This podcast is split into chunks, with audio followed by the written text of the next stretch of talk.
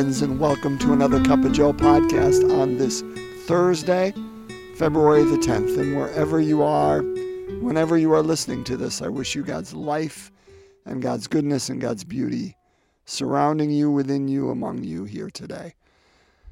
My friends, thank you for uh, taking time to break open God's Word with me. Hey, something you can do. Uh, if, uh, and I haven't said this for a while for those longtime listeners, but if you are listening to this, you know, and, and really doesn't matter on what forum, but uh, if you are able to rate it, and uh, and that's not for my ego, that is not for uh, anything of that sort. However, if this has been a, a, blessing to you, if this is something you wish other people to hear, rating it will just help other people when they do a search. Uh, it'll help it just rise uh, closer to the top. And so, if that is something you wish to do, I just thank you for uh, taking time to do that sometime, uh, whether, you know, well, whenever the Spirit moves you. So thanks so much for, uh, for attending to that. Hey, my friends, we are going to um, continue through Mark's Gospel, chapter 7. We're going to pick up exactly where we left off yesterday.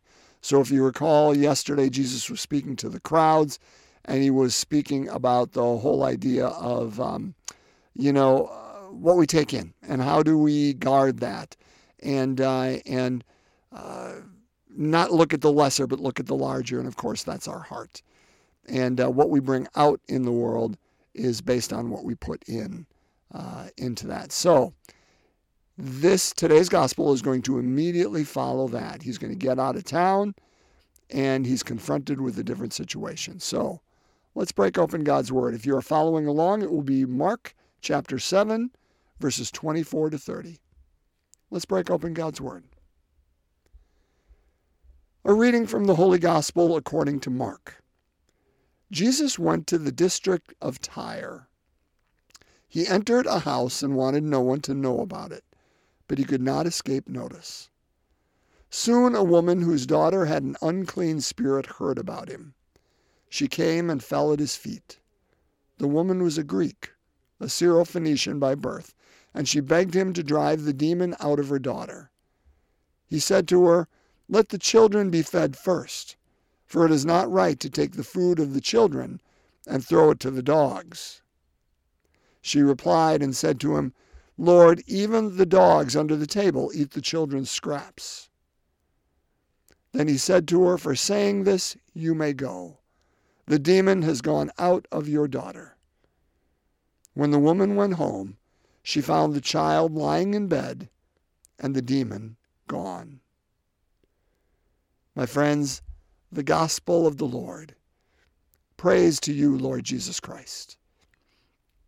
So let's set up this reading first and foremost. And this is a difficult one, brothers and sisters. I mean, Jesus is very human here. Maybe, maybe. I, I don't know. So Okay, before we dive into that stuff, let's just, uh, where's Tyre? T Y R E, by the way. He's not under a vehicle. Um, so Tyre, and often it's, it's um, uh, kind of appropriated or, or twinned with Sidon, S I D O N. So Tyre and Sidon are both along the Mediterranean. So they are on the western side and they are north of Galilee. So they are in what we would call modern day Syria, or not Syria, excuse me, Lebanon today. They would be south of Beirut, but north of Galilee. So they were outside of uh, Jewish territory primarily. Although plenty of Jews would live up there. I mean, it, it's not like the borders contained them. But it was, um, uh, well, it was under the Roman Empire, but so was Israel. But even in, in this instant, you see that Jesus is trying to get out of Dodge. So he's just not known. You know, and where, where better to go than out of uh, Jewish territory, right? And so he's going into the house of a woman. I, am sure she was a, a Jewish woman. Um, but then uh, another person uh, came and saw that he was there, and this woman was a Greek, basically meaning a Gentile. And that is, you know, the, the interplay here today is based on that. But the other thing I thought was uh, of particular note, I remember a story one time, uh, and this was years and years ago. I think it was back when I lived out in Laramie, so this had to be 20 years ago. And, uh, and it was a story about John Elway. And again, I, I don't know if it's true or if it's uh, apocalyptic, uh, apocryphal. Let's use that word instead. Um, but ultimately, what what John was purported to have said is uh, he would give up any amount of money he had at that point to not be known, meaning to go out to a restaurant and and just be able to have dinner with his wife and not have people come up to him, or to be able to take a walk through the city that he loved and not have people come up and ask for autograph, uh, or or not be walking through a park and have people pointing at him. That that something that you and I take for granted every day, uh, that celebrities have to deal with is there's nowhere they can run from their celebrity, or very very few places, and that makes life. I mean, it, it you give up a freedom for that, and at what level is it is it worth that? Well, Jesus, in his mission and ministry, not for wealth, not for fame, not for fortune, he did it out of the, the call of God. And uh, and here we see that same idea going on, right? He entered a house and wanted no one to know about it, but he could not escape notice, not even there, not even outside of Jewish territory. People knew and, and brought and brought people to him. So let's get to the interplay. What is happening here? Now, brothers and sisters, uh, I am not going to uh, try to pretend that I have the last word on this. Um, I, I, don't. But uh, here's what I know we've got an interchange happening here, and it's an interchange between unequals. Now, we may say, well, of course it's between unequals. Jesus is the Son of God. Anytime he dealt with anybody, it's unequals. Now, I mean, don't look at it that way, brothers and sisters, um, because I would challenge us in any gospel reading uh, to, to show where Jesus held himself above other people. He simply didn't. He, he held himself on the same level, which is why this gospel should make us uncomfortable. Because this is the only gospel that I can recall, other than when he gives the Dickens to the Pharisees and scribes. But even then, he does not. Uh, he now he calls them whitewashed tombs, right? He calls them hypocrites. He nails them, uh, but only because not because of who they are, but because of how they are, are living, how they are, are living in illusion and pretending.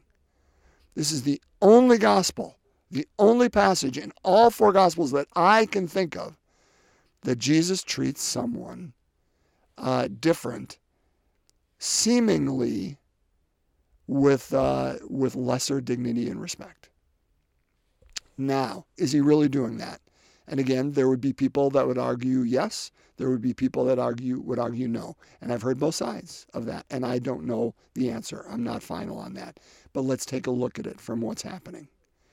So, okay, we know it's a Greek, right? Uh, it's a Gentile. It's it's the world was divided, you know this, into Jews and the Gentiles. Basically, the Jews being the people of God, and everybody else, uh, those who were not followers of the God of Israel. And so this person who was asking him the favor because the daughter is, you know, um, inhabited by a spirit, whatever that looks like, um, was would not have been a follower of the God of Israel, of Yahweh, of, of Jehovah. And so uh, she comes to him begging for a favor. And he says, Listen, let the children be fed first, meaning the Jews, the children, the, the God's children. For it is not right to take the food of the children, meaning these miracles, meaning these uh, these words of mine, meaning these um, uh, the the teaching that I've done, and feed them and throw it to the dogs, to those who are lesser. Now, is he insulting her by calling her a dog? I read something today before I came that said the term dog he uses here is um, not meaning a street dog, a mangy dog, somebody who is uh, unwanted or, or unloved, uh, but rather is a playful term, uh, more like uh, rascal. Maybe that's true. Might be true. And and and clearly she, one way or the other, this woman deserves our respect because she stands right up to him, whether she's being teased or whether she's being degraded she is standing right up and says, uh, when he says it's not right take the food of the children throw it to the dogs, she says, Lord. Okay, so she uses the word Lord. All of a sudden, he knows who. Again, not to not to say he knows who's the, the boss here. That's not that's not the issue at all. But he knows that she is a believer, even though she is a Gentile. You don't call somebody Lord unless you understand who they are and what they're coming from, okay, and where they're coming from. So she uses that title, Lord. Even the dogs under the table eat the children's scraps. She recognizes who she is. Even the rascals, or even those whom you are, are, are degrading, even though they look to the children. They look to the children, the teachings of the children, and they feed off of them. Meaning, yes, I'm a Gentile. I live up here in, in Tyre and Sidon, which is Gentile territory. It's, it's, as I said, modern day Lebanon. But I hear the teachings, and I've been feeding off of them, not just today, but for a long time. So much so that I know who you are. And he sees her faith. He sees her faith. More than he sees her faith. I think both the woman and Jesus are to be credited here. The woman for her strength, the woman for her cunning, the woman for her, her intellect uh, and her ability to, to parry and counter, right? But Jesus, because he was able to move beyond whatever box he's using here, okay? Um, I don't know if uh, if Jesus is insulting. My my understanding of Jesus' character is that that can't be it because he, he doesn't do that anywhere else. Anywhere else.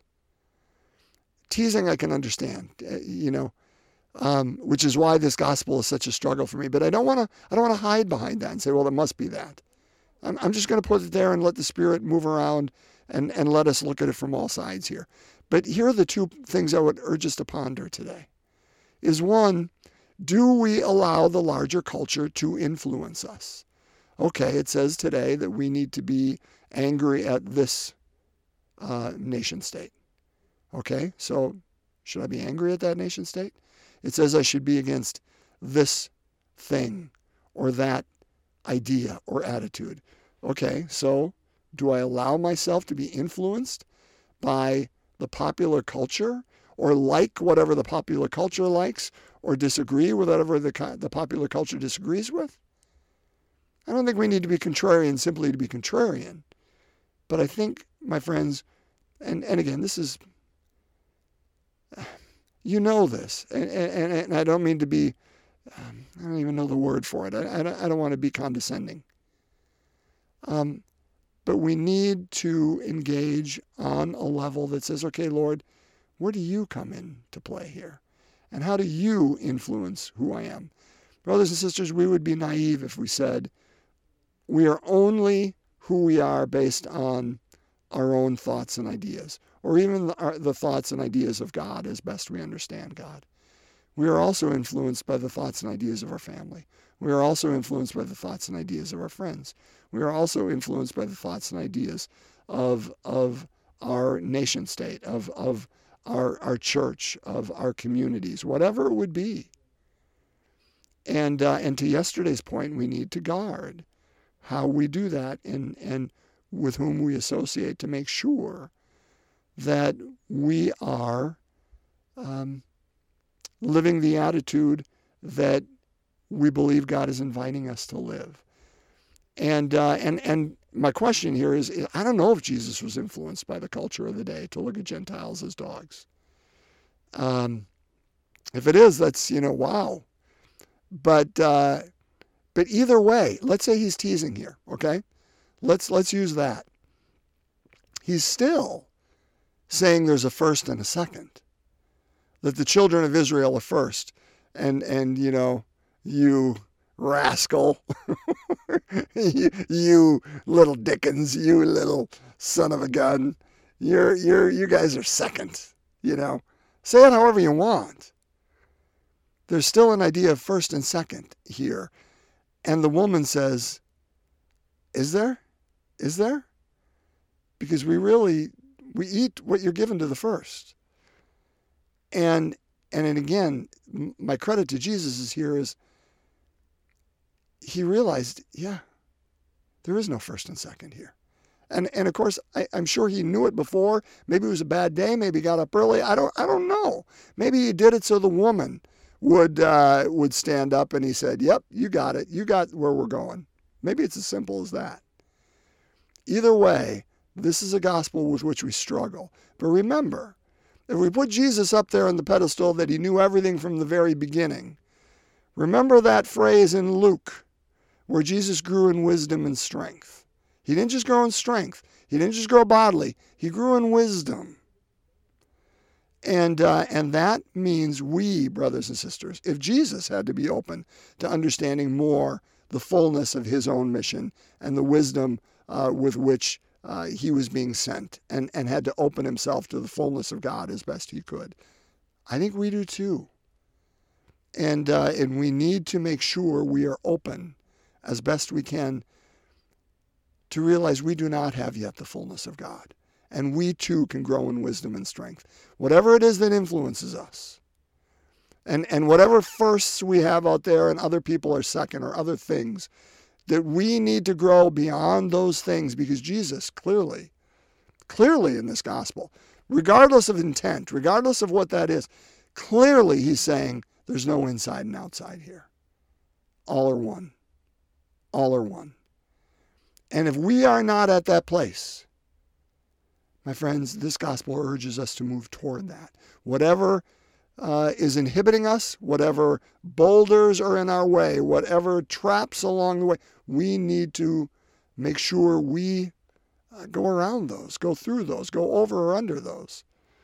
And do not keep us from that idea that there is no first or second, there is no in or out. I can't be influenced by these things that are not helpful to me that there is only one because there is only one God. You know, my friends, today we celebrate a uh, feast day. It's the feast of Saint Scholastica. And so I guess all I'll say about Scholastica is she and Benedict were twin brother and sister. Now, I, I have a, a great fondness for that because, as you know, many of you know, my youngest two kids are twin brother and sister. And, and watching them grow together. You know, Renee and I had three kids first. As you know, our oldest was his birthday was yesterday, Seamus. Uh, we had three kids first, and then four and five were Thaddeus and Aileen. Actually, Aileen and Thaddeus, because Aileen's 22 minutes older. But uh, we thought we had the parenting thing down with number one, two, and three. And then twins came along, and it's totally different. Well, here Scholastica and Benedict are twins.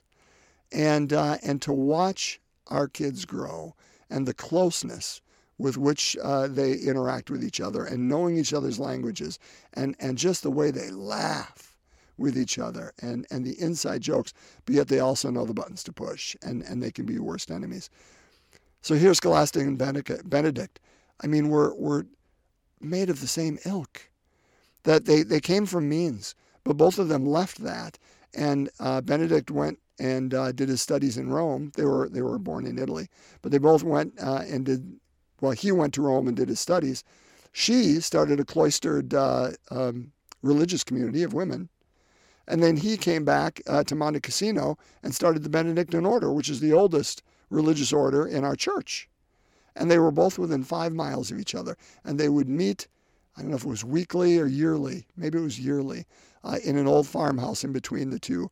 And they would commune and pray and laugh and catch up for that day and then go back uh, toward each other, uh, toward their toward their own um, religious communities, and they carried that love for each other all their life. And and it's said that um, when Scholastica passed away, uh, and uh, she was 62 on that time. The Benedict was in prayer, and he looked out and he saw her spirit rise uh, to the kingdom in the form of a dove, and he announced to his uh, his brother Benedictines that his sister had, had died, and he gave her the very uh, tomb that he had uh, purchased for himself.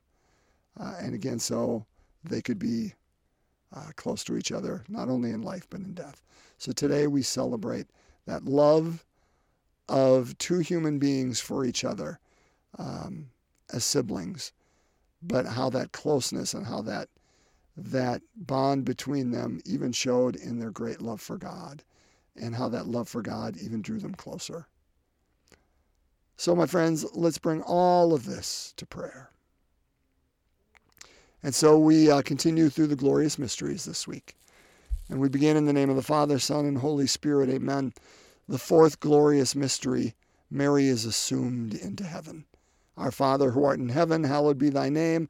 Thy kingdom come, thy will be done on earth as it is in heaven. Give us this day our daily bread, and forgive us our trespasses, as we forgive those who trespass against us. And lead us not into temptation, but deliver us from evil. Hail Mary, full of grace, the Lord is with thee. Blessed art thou among women. Blessed is the fruit of thy womb, Jesus. Holy Mary, Mother of God, pray for us sinners, now and at the hour of our death. Amen. Hail Mary, full of grace, the Lord is with thee. Blessed art thou among women. Blessed is the fruit of thy womb, Jesus. Holy Mary, Mother of God, pray for us sinners, now and at the hour of our death. Amen.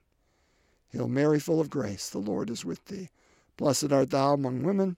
Blessed is the fruit of thy womb, Jesus. Holy Mary, Mother of God, pray for us sinners, now and at the hour of our death. Amen. Hail Mary, full of grace, the Lord is with thee. Blessed art thou among women. Blessed is the fruit of thy womb, Jesus. Holy Mary, Mother of God, pray for us sinners, now and at the hour of our death. Amen. Hail Mary, full of grace, the Lord is with thee. Blessed art thou among women. Blessed is the fruit of thy womb, Jesus. Holy Mary, Mother of God, pray for us sinners, now and at the hour of our death. Amen.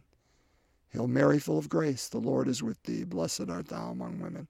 Blessed is the fruit of thy womb, Jesus. Holy Mary, Mother of God, pray for us sinners, now and at the hour of our death. Amen. Hail Mary, full of grace, the Lord is with thee. Blessed art thou among women. Blessed is the fruit of thy womb, Jesus. Holy Mary, Mother of God, pray for us sinners, now and at the hour of our death. Amen. Hail Mary, full of grace, the Lord is with thee. Blessed art thou among women. Blessed is the fruit of thy womb, Jesus. Holy Mary, Mother of God, pray for us sinners, now and at the hour of our death. Amen. Hail Mary, full of grace, the Lord is with thee. Blessed art thou among women. Blessed is the fruit of thy womb, Jesus. Holy Mary, Mother of God, pray for us sinners, now and at the hour of our death. Amen. Hail Mary, full of grace, the Lord is with thee. Blessed art thou among women. Blessed is the fruit of thy womb, Jesus. Holy Mary, Mother of God, pray for us sinners, now and at the hour of our death. Amen. Glory be to the Father, and to the Son, and to the Holy Spirit, as it was in the beginning, is now, and ever shall be, world without end. Amen. O my Jesus, forgive us our sins, save us from the fires of hell, lead all souls to heaven, especially those in most need of thy mercy. In the name of the Father, Son, and Holy Spirit. Amen. My friends, bless you. Have a wonderful, wonderful Thursday. And uh, I'm just so grateful that you could be present today to break open God's Word with me. God's peace.